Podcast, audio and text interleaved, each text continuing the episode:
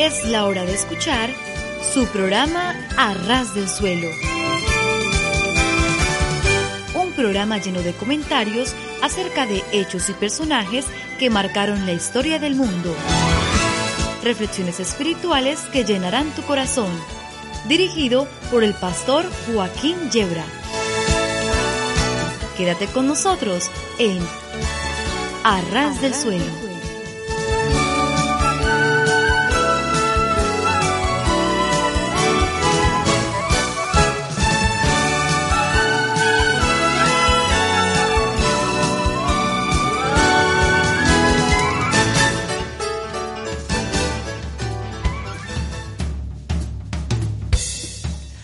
Sí, sí, sí, estar a ras del suelo es de lo mejor que nos puede ocurrir porque si tropezamos y caemos nos hacemos muy poquito daño.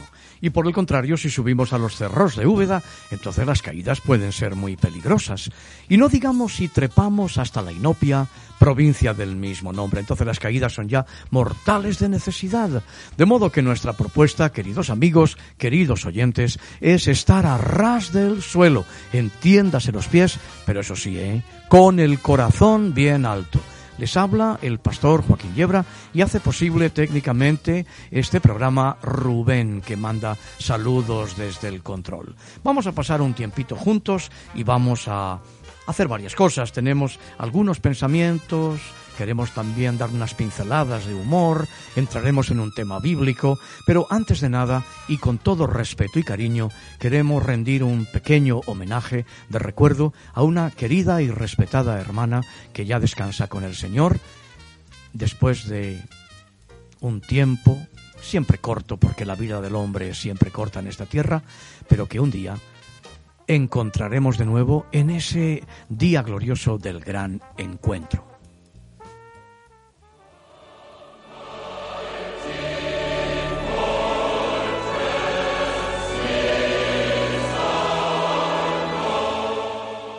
Doña Elfriede Flittner ha sido llamada a la presencia del Señor en su casa, en el Colegio Evangélico El Porvenir, el día 1 de abril de este año 2005.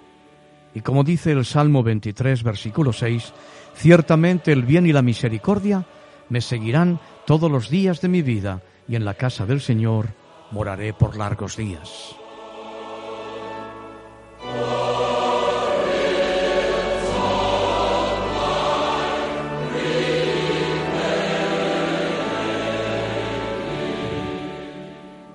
El 7 de marzo del año 1913, Nació en el Madrid de los Austrias, nieta del pastor evangélico Federico Flittner, que fundó en Madrid la obra alemana de ayuda al Evangelio en España, y de su esposa, Juana Brown, hija del pastor Juan Flittner, que de 1907 a 1964 fue pastor de la Iglesia de Jesús en la calle Calatrava de Madrid, y de Elizabeth Klingender, que falleció en abril del año 1923, teniendo el Fride 10 años, su hermana mayor Gertrude 13 años y su hermana Irma 9 meses.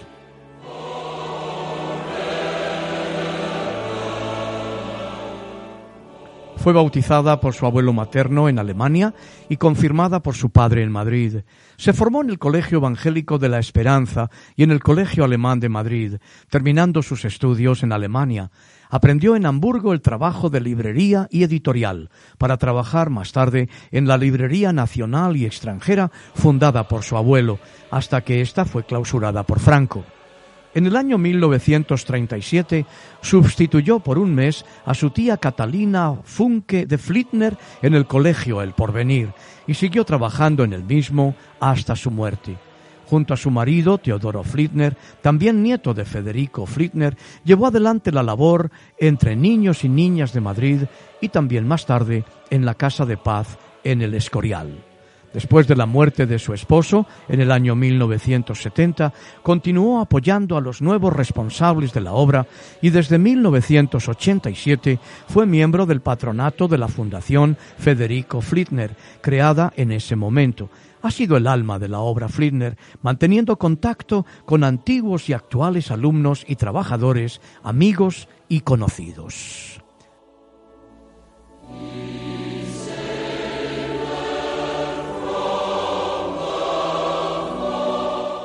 Su Majestad el Rey la condecoró en el año 1998 con el lazo al mérito civil como primera mujer protestante que recibe esa distinción.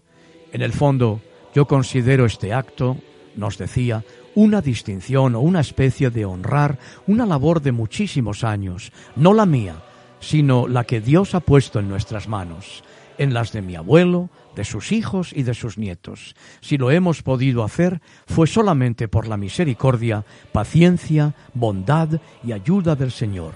Esa fue su respuesta.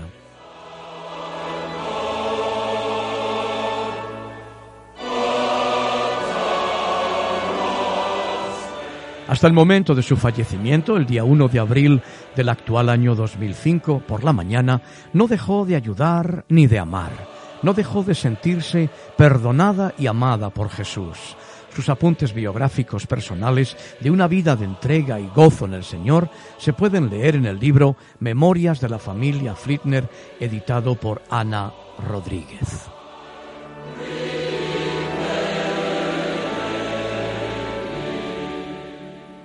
De la predicación del pastor Alfredo Abad destacamos las siguientes palabras de su sermón en el culto in memoriam. El ministerio es una llamada, una vocación, un envío. Me gustan mucho las palabras del profeta Jeremías cuando habla de ardor que había en sus huesos y al que no podía resistirse cuando nos habla en una de sus confesiones de la seducción de Dios. Al reunirnos en esta mañana para evocar la memoria de Elfride, tengo que compartir con vosotros dos sentimientos y un deseo expreso transmitidos por alguna de las personas que la rodeaban. El primer sentimiento es la alegría.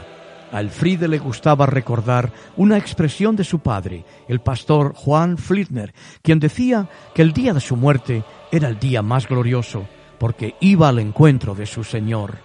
El segundo sentimiento es la serenidad, basada en la piedad de quien está preparado y la asume ante el desenlace final de una vida, en este caso plena, satisfecha de haber llegado, y haber llenado su vida de días y de hermosura, de fraternidad. El deseo expreso de Elfride que su despedida no sirviese para cantar sus alabanzas, sino para dar testimonio de la fe en la resurrección.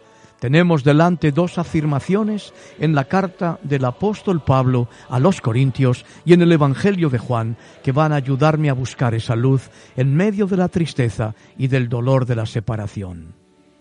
Que el amor todo lo sufre, todo lo cree, todo lo espera, todo lo soporta. Yo soy, dice Jesús, la resurrección y la vida.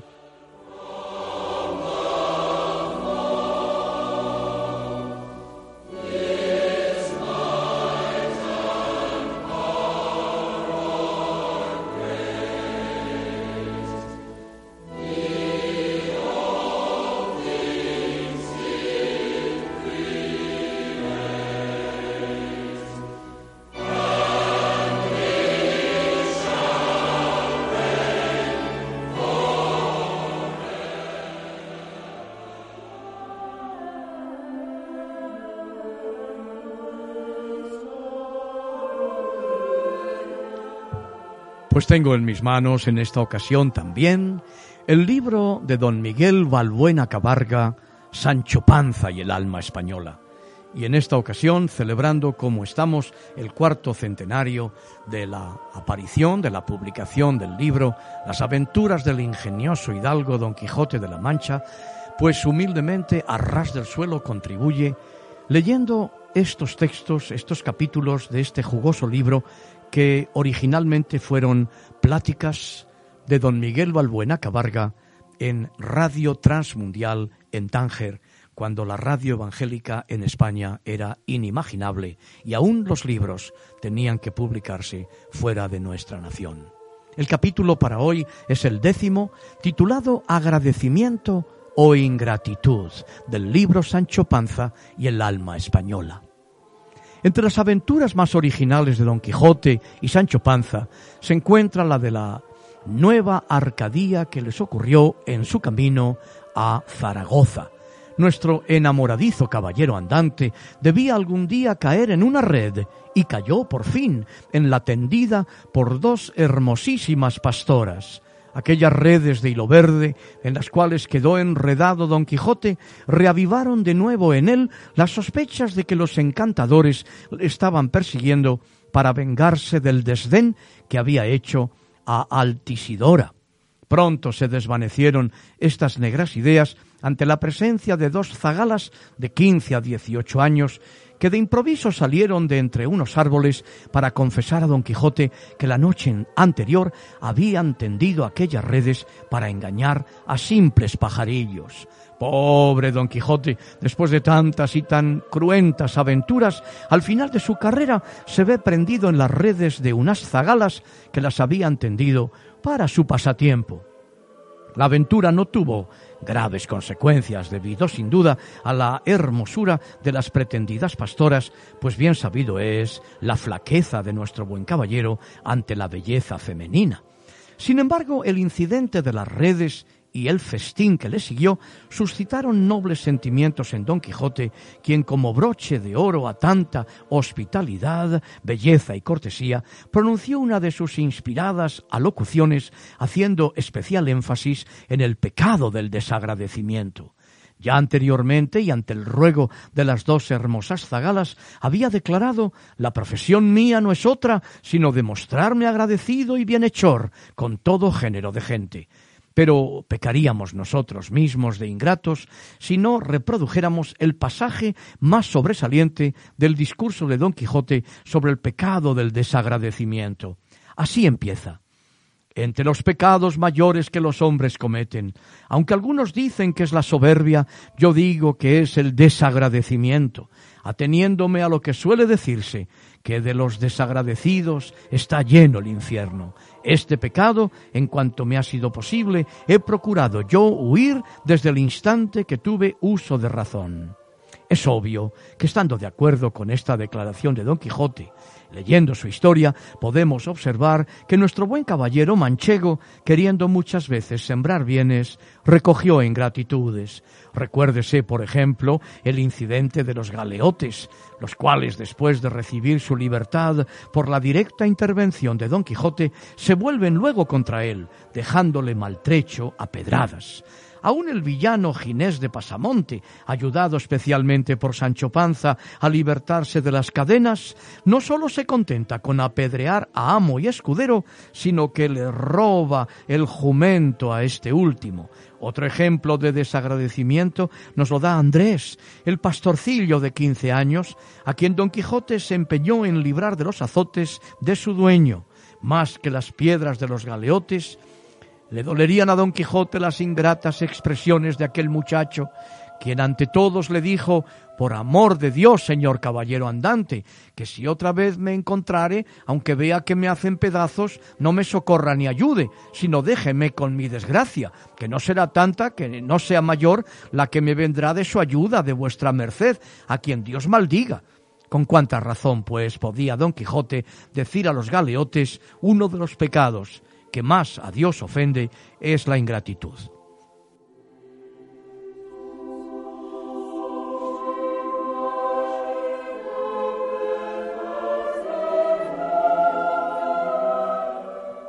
Aunque convenimos con los propósitos y razones de Don Quijote, hay un punto en el que no estamos completamente de acuerdo. Cierto, no puede excusarse la ingratitud, pero tampoco puede admitirse que se haga el bien con el fin de promover la gratitud y beneficiarse de ella. Pese, pues, a sus buenas arengas, Don Quijote, con su actitud, desvirtúa el genuino agradecimiento. Hallamos la prueba de ello en su pretensión de que los galeotes, en pago del beneficio recibido, fueran cargados de la cadena que les había quitado de sus cuellos hasta la ciudad del Toboso, para asegurarse a su señora Dulcinea. No es del mismo parecer Sancho. Al contrario, en una ocasión hallamos en sus labios una declaración tan sabia que, aplicada al agradecimiento, nos muestra la verdadera actitud que debe tomarse. Pero veamos lo que Sancho dice. He oído predicar que se ha de amar a nuestro Señor por sí solo, sin que nos mueva esperanza de gloria, sin que nos mueva esperanza de gloria o de temor de pena. Cuánta razón tienes, buen Sancho. Como un eco de esta frase surge del alma española aquel soneto que reza así. No me mueve, mi Dios, para quererte el cielo que me tienes prometido, ni me mueve el infierno tan temido para dejar por eso de ofenderte. Tú me mueves, Señor, muévete el verte clavado en una cruz y escarnecido, muéveme ver tu cuerpo tan herido, muévenme tus afrentas y tu muerte. Muéveme al fin tu amor, y en tal manera que aunque no hubiera cielo yo te amara, y aunque no hubiera infierno, te temiera. No me tienes que dar porque te quiera, pues aunque lo que espero no esperara, lo mismo que te quiero, te quisiera.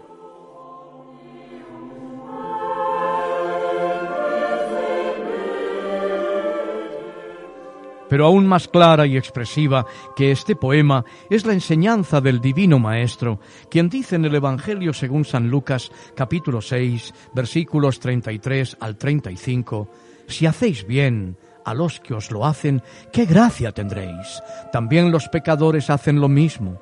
Si prestáis a aquellos de quienes esperáis recibir, qué gracia tendréis.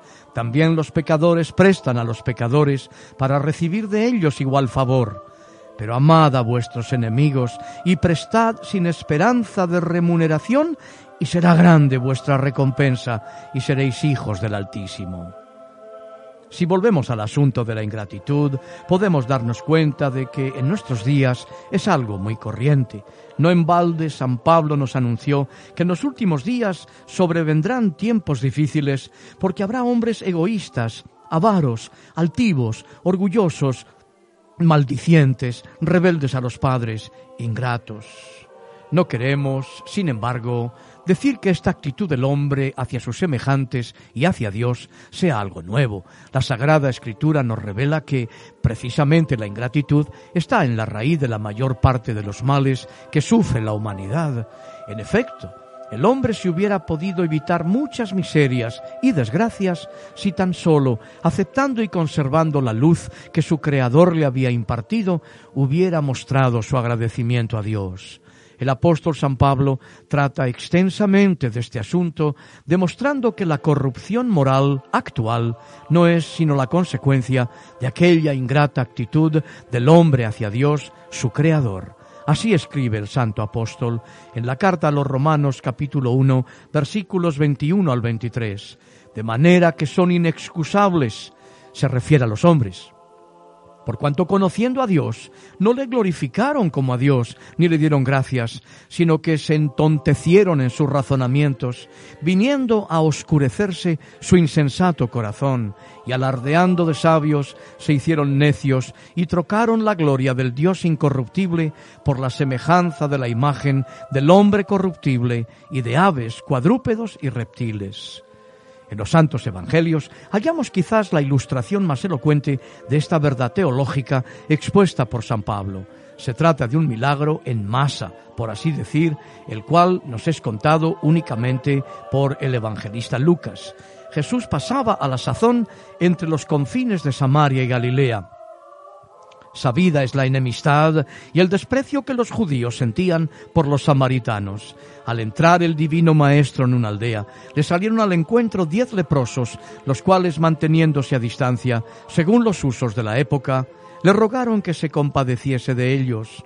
Por sola respuesta, nos cuenta Lucas que el Señor les dijo que se fuesen a mostrar a los sacerdotes, tal como la ley exigía, hicieran todos los leprosos que querían ser declarados legalmente limpios. El milagro en masa se produjo en el camino, pues los diez fueron limpios de su lepra. Lucas el evangelista menciona el detalle de que sólo uno de los leprosos sanados, un samaritano, volvió atrás, glorificando a Dios a grandes voces y cayendo sobre su rostro a los pies de Jesús, le dio gracias.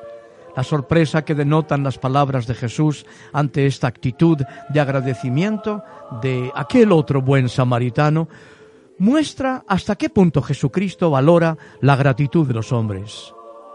¿No quedaron limpios los diez? dice el maestro.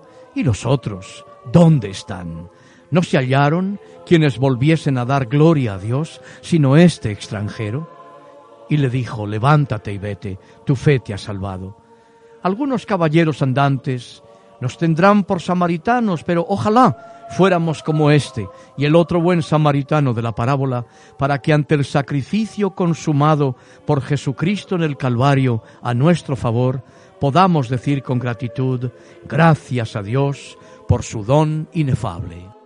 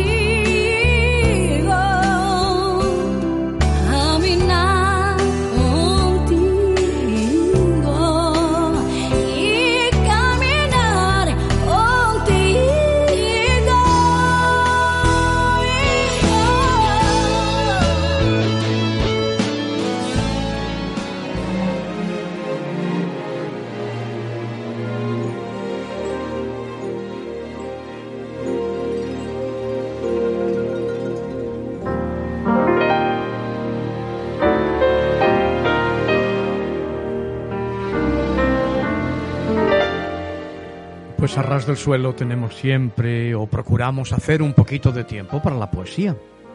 Y tengo en mis manos un poema que se titula En el silencio cómplice de la omisión.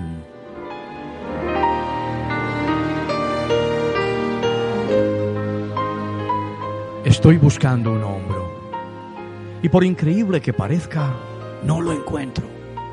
La gente tiene dos hombros recibidos gratuitamente, pero no me prestan uno. No quiero que me lo den, quiero que me lo presten. Quiero un hombro que sirva de apoyo a mi cabeza pesada de problemas y tambaleante. Un hombro para recostarme y pensar en las contradicciones de un día confuso. Un hombro almohada para descansar el cansancio. Necesito matar mis dudas Quiero un soplo de madurez y no el silencio cómplice de la omisión. Veo a mamá entusiasmada con la vida particular de un actor y a papá hablando con sabiduría de cifras y preocupaciones políticas. Ninguno de los dos se detiene. Ninguno se detiene para saber si yo también soy importante. Más importante que las alienaciones que ellos crean para escapar de la responsabilidad de ser. Soy más importante que la novela, los muebles, la alfombra, el maquillaje, la mensualidad. Soy más importante que la guerra extranjera, el fútbol, el diario, el coche, la bebida. Soy más importante porque soy una persona y soy increíble que parezca. Por eso no existen hombros a mi alcance. Cuando salí del pecho creo que salí del mapa del amor. Dejé de ser gracioso para ser un problema. Problema porque ahora sé qué es lo real, sé qué es lo falso y quiero un hombro real, no quiero un hombro falso. Necesito oír la experiencia del pasado y no solamente la acusación de que estoy equivocado. Hablen conmigo, y no me presenten solo un dedo acusador. No ganan nada señalándome errores si yo no puedo ver sus aciertos. No ganan nada gritando, prohibiendo, señalando la calle. No ganan nada diciendo que lo saben todo si no saben que yo necesito un hombro. No ganan nada diciendo que ya pasaron por eso si sádicamente se quedaron esperando que también yo cayera. No ganan nada monologando. Yo necesito diálogo. Yo necesito oídos humildes y palabras tranquilas. Quiero un hombro para recostar mi tonta cabeza y hablar de mis estudios y de mis trabajos y de mis amores. Yo quiero informaciones y no mentiras sobre sexo, sobre Dios, sobre sociedad. Quiero un hombro, hombro, porque estoy confundido. Necesito equivocarme menos, sintiendo el aroma del ejemplo harto del haz lo que te mando y no lo que yo hago. Quiero un hombro para llorar el modo como algunos adultos le escapan a la sinceridad. Necesito ver testimonios y no solo leerlos. Harto de tanta charla, harto de divagaciones, quiero el camino, la verdad, la vida. Quiero las huellas de Cristo en la calle, en casa, dentro de mí.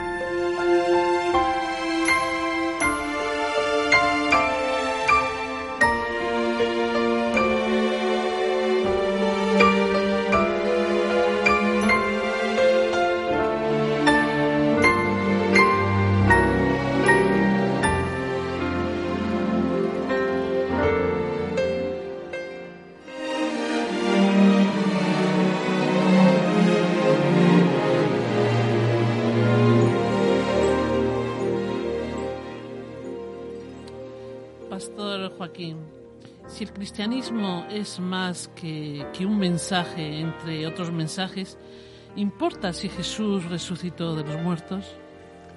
Pues es una pregunta verdaderamente interesante. Pero claro, María José, si Cristo no resucitó, entonces miles de cristianos han vivido y han muerto eh, por un engaño.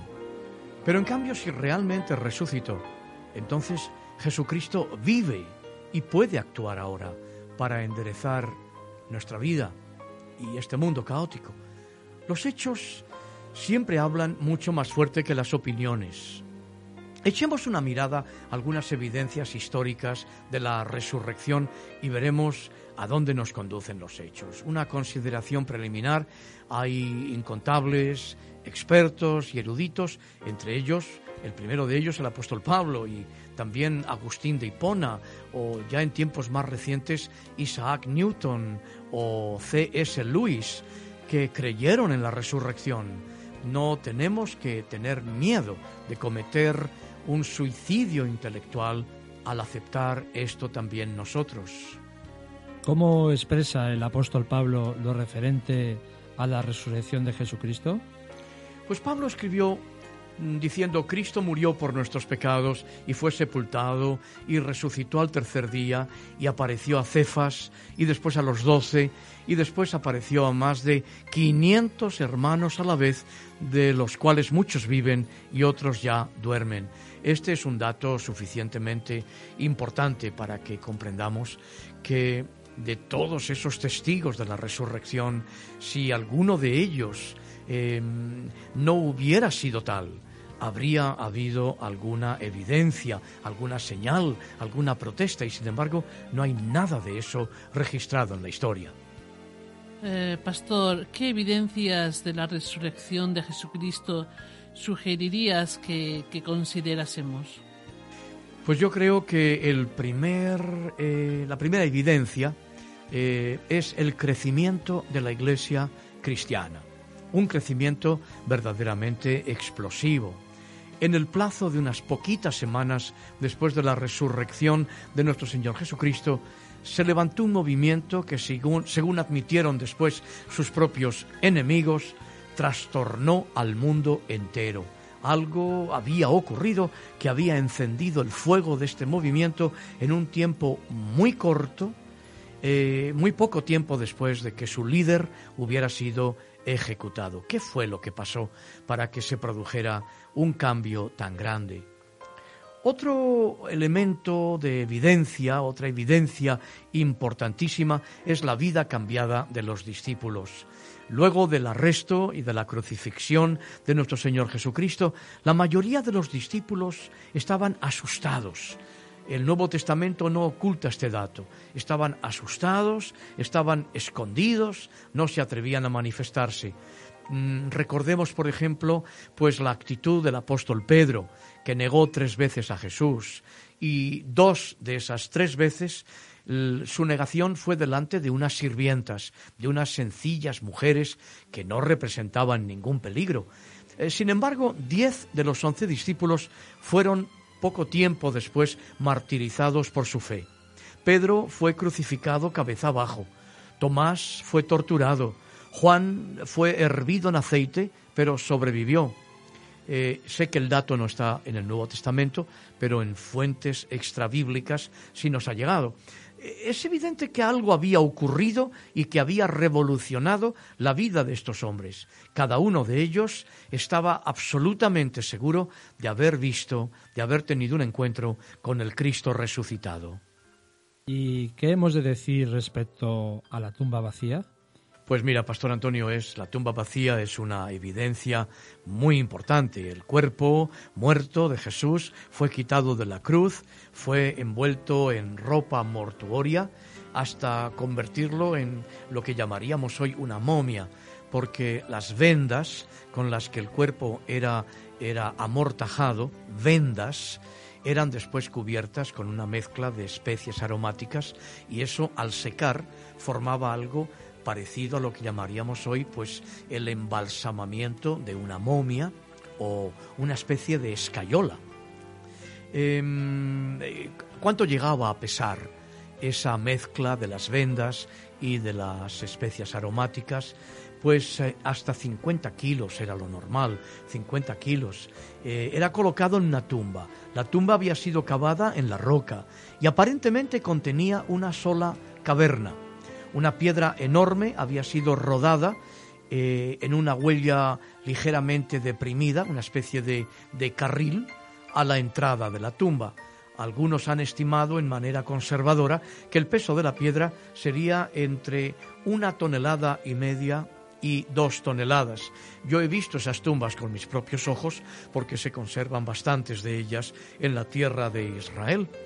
Luego la unidad romana de soldados de élite fue colocada afuera para custodiar la tumba. Evidentemente no estaban custodiando la tumba porque esperaran la resurrección de Jesús, sino más bien para evitar que alguien viniera a robar el cuerpo.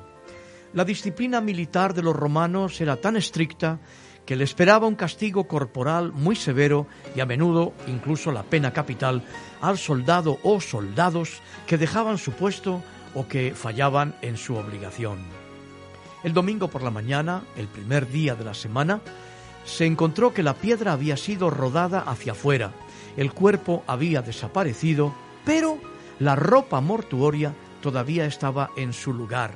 Toda la ropa mortuoria, que como os digo, hemos de pensar en una especie de coraza o de escayola eh, formada por las vendas y por em, las especias aromáticas. Lo único que estaba doblado y colocado porque no formaba parte de esta coraza mortuoria era el cabezal. Es un dato que nos da también el Evangelio. Entonces, ¿qué pasó? ¿Qué sucedió realmente? Pero algunos dicen que, los amigos de, Jesús pues eh, robaron el, cuerpo, ¿es así? Esto significa que una de las mujeres eh, entretuvo a los guardias romanos mientras las otras dos movían la piedra de una tonelada y media o dos, dos simples mujeres, la rodaban, entraban sin ser vistas, tomaban el cuerpo de puntillas y que sujetos como Pedro recuerden lo valiente que era, que negaba a su maestro delante de unas sirvientas, y Tomás recuerden lo fácil de convencer que era, ¿verdad? Se apoderaron de la guardia, robaron el cuerpo y fabricaron un mito. Estoy hablando, claro, en clave de humor. Estas teorías difícilmente parecen ser plausibles. La guardia era demasiado poderosa, la piedra era demasiado pesada, y los discípulos, sin haber experimentado todavía el poder del Espíritu Santo, eran demasiado cobardes y pusilánimes como para intentar semejante proeza. Pero también he oído a quienes enseñan que quienes robaron el cuerpo de Jesús no, no fueron sus discípulos ni sus amigos, sino que fueron sus enemigos. Para todos los gustos, ¿verdad? Sí, opiniones para todos. bueno, si los romanos o los judíos, las autoridades romanas o las autoridades judías hubieran robado el cuerpo, hubieran tenido el cuerpo, ¿qué hubieran hecho al ver que los discípulos proclamaban que Jesucristo había resucitado? Hubieran ido rápidamente a exponer públicamente el cuerpo de Jesús, el cadáver de Jesús, y el cristianismo hubiera muerto antes de nacer no lo hicieron, por eso el cristianismo no murió. ¿Y qué puedes decirnos eh, sobre eh, la teoría del desmayo de Jesús? Eh, la teoría del desmayo es muy interesante. Muchos han dicho que en realidad Cristo no murió, sino que solamente estuvo inconsciente. Los romanos, expertos en ejecuciones, no creyeron que estaba vivo, sino que estaba muerto. Y sin embargo, para asegurarse, procedieron a clavarle una lanza en el costado que atravesó las costillas y que llegó hasta el corazón, hasta los pulmones. Em, después de unos días en la tumba, sin comida y sin medicina, el aire frío lo revivió. Eso es lo que yo he oído decir algunos. Luego, de acuerdo con esta teoría, se libró de su envoltura de 50 kilos de ropa mortuoria, ya os digo, de vendas convertidas en una especie de escayola por la mezcla de las especias aromáticas. Después, a pesar de la inmensa eh, hemorragia, hizo rodar la piedra, piedra de una tonelada y media a dos toneladas, hacia afuera, con sus manos, manos horadadas por clavos de 20 centímetros, salió, espantó a los soldados romanos, caminó varios kilómetros con sus pies igualmente horadados por clavos de 20 centímetros, convenció a sus discípulos que había resucitado de la muerte, atravesó paredes y puertas, y esto, como veréis, es aún más difícil de creer que la resurrección misma. En otras palabras, si Jesús fue muerto, ¿quién tiene el cuerpo? Todo lo que tenemos es una tumba vacía. En cambio, el argumento de las apariciones de Jesús resucitado es realmente contundente, ¿no es así? Pues sí, la palabra de Dios nos dice que durante 40 días después de su muerte, Cristo eh, fue visto vivo en la tierra. Algunos dicen que fueron alucinaciones. Pero ¿qué nos dicen los relatos? Solamente el tipo de gente impresionable e imaginativa suele tener ese tipo de experiencias, llamémoslas psíquicas o alucinaciones. Pero una mujer, un obstinado recaudador de impuestos, varios pescadores y más de 500 personas al mismo tiempo afirmaron haberlo visto. Las alucinaciones son muy individualizadas o individualistas. Contrasta esto con el hecho de que más de 500 personas vieron la misma cosa al mismo tiempo y en el mismo lugar. Otros dos factores debilitan la idea de la alucinación. Ese tipo de imaginaciones son usualmente acerca de eventos esperados por todos, pero los discípulos no esperaban la resurrección del Señor. Se habían olvidado de las muchas veces que Jesús les había dicho que le matarían pero que al tercer día resucitaría. Los discípulos habían perdido la esperanza después de la crucifixión. También los fenómenos psíquicos suelen ocurrir en ciclos, pero en las apariciones de nuestro Señor Jesucristo ocurrieron sin seguir ningún patrón. Y así vemos al Señor hacer acto de presencia resucitado en Jerusalén y muy poco tiempo después le vemos hacer acto de presencia en eh, el camino de Maús y poco tiempo después le vemos hacer acto de presencia junto al mar de Galilea, sin seguir ningún patrón preestablecido. Los intentos de explicar las apariciones nos conducen a un gran muro de hechos, de acontecimientos, y esos hechos apuntan a una conclusión. Cristo ha resucitado tal y como él había prometido, después de estar cuarenta días resucitado en la tierra, después de ascender a la diestra del Padre, diez días después, en el día de Pentecostés, Jesucristo cumplía la promesa, la promesa del Padre, y derramaba el Espíritu Santo sobre aquel grupo de como 120 discípulos que esperaban la promesa. Si Cristo no hubiera resucitado, aquellos hombres y mujeres en el aposento alto habrían quedado esperando quizás semanas y meses para después caer en una profunda depresión, un desengaño total. Sin embargo, el derramamiento del Espíritu Santo no solamente fue percibido por aquel grupo de como 120 discípulos, sino que toda Jerusalén se enteró. El estruendo fue grande. Todos fueron hacia el lugar donde estaba el aposento alto y todos fueron convocados por aquel eh, ruido que el Señor produjo, con aquel viento poderoso, para que escucharan el mensaje de la salvación de labios del apóstol Pedro.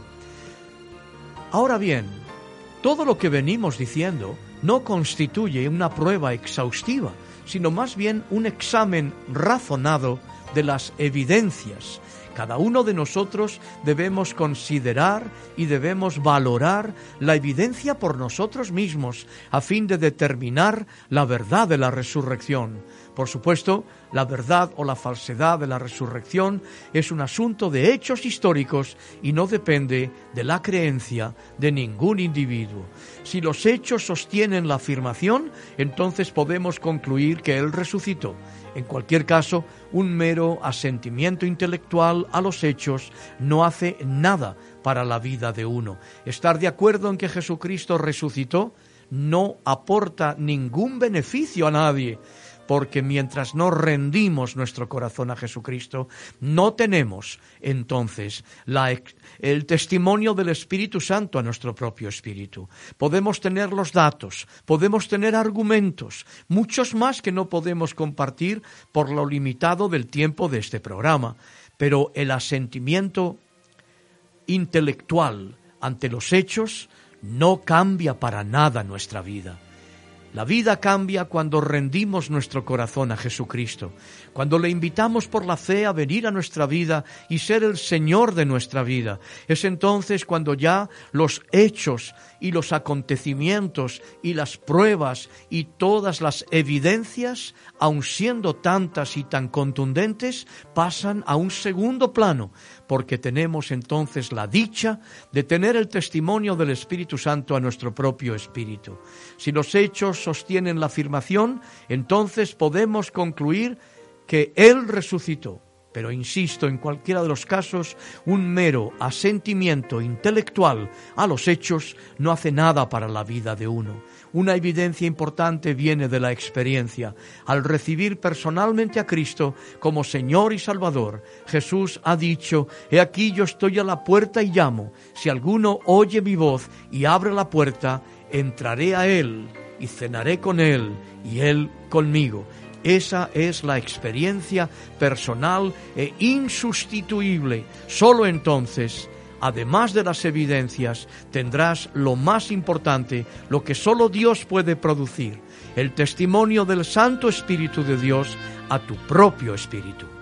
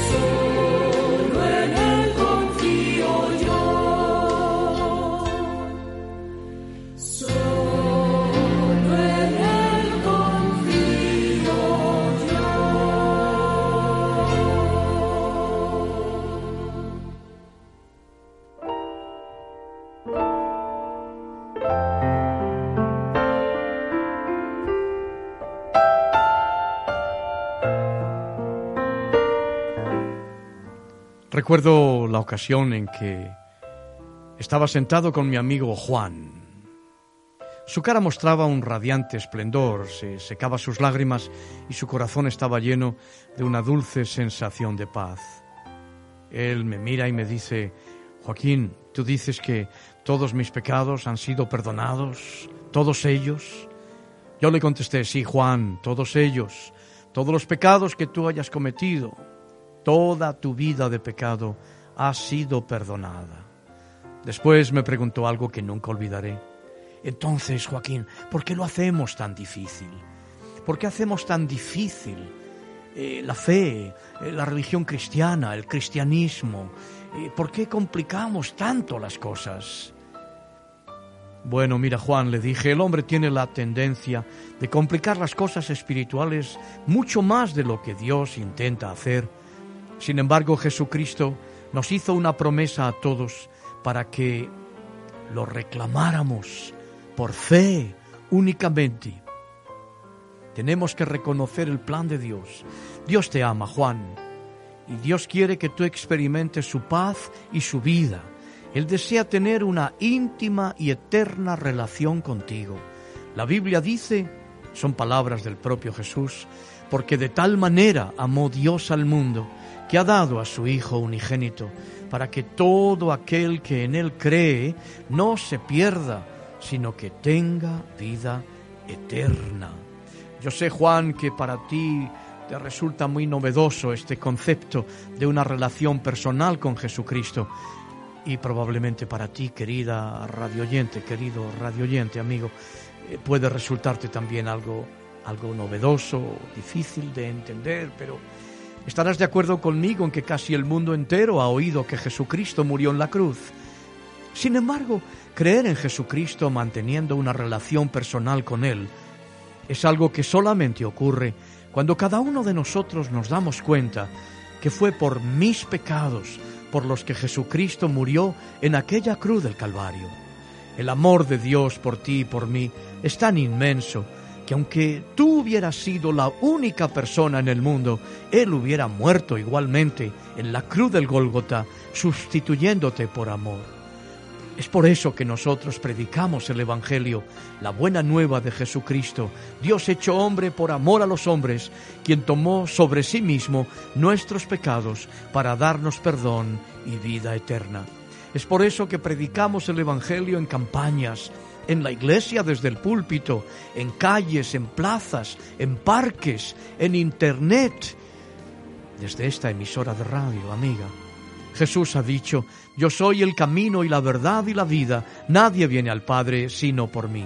Y en el libro de los Hechos de los Apóstoles se nos asegura que todos los que en Cristo Jesús creyeren recibirán perdón de pecados por su nombre. Jesús ha dicho, yo soy la resurrección y la vida. El que cree en mí, aunque esté muerto, vivirá. Y todo aquel que vive y cree en mí, no morirá eternamente. ¿Crees esto? ¿Crees que estas palabras de la Biblia son promesas de Dios para ti? Si es así, te invitamos a hacer una oración con nosotros.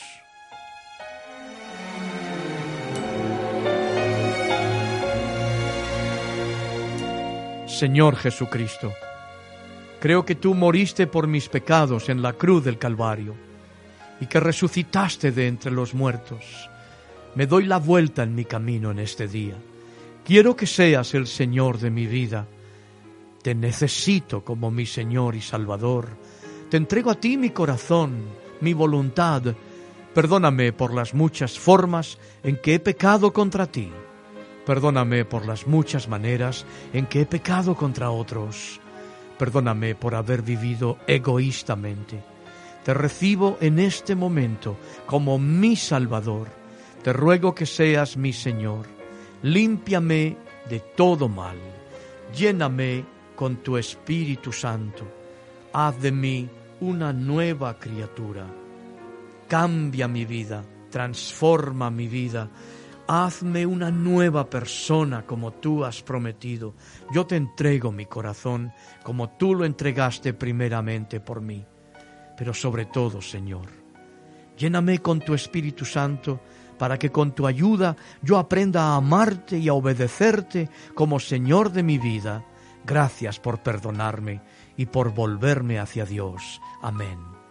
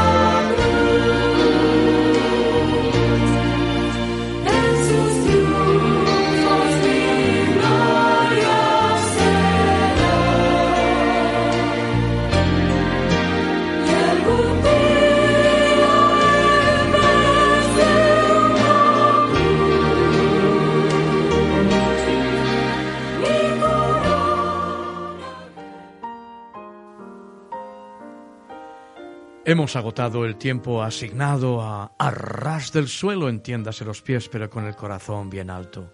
Pero nos vamos contentos porque hemos podido compartir el mensaje de la salvación de Dios. Y queremos deciros adiós. Hasta la próxima, volveremos a encontrarnos con el favor de Dios y será a ras del suelo naturalmente, entiéndase los pies, pero con el corazón bien alto. Adiós.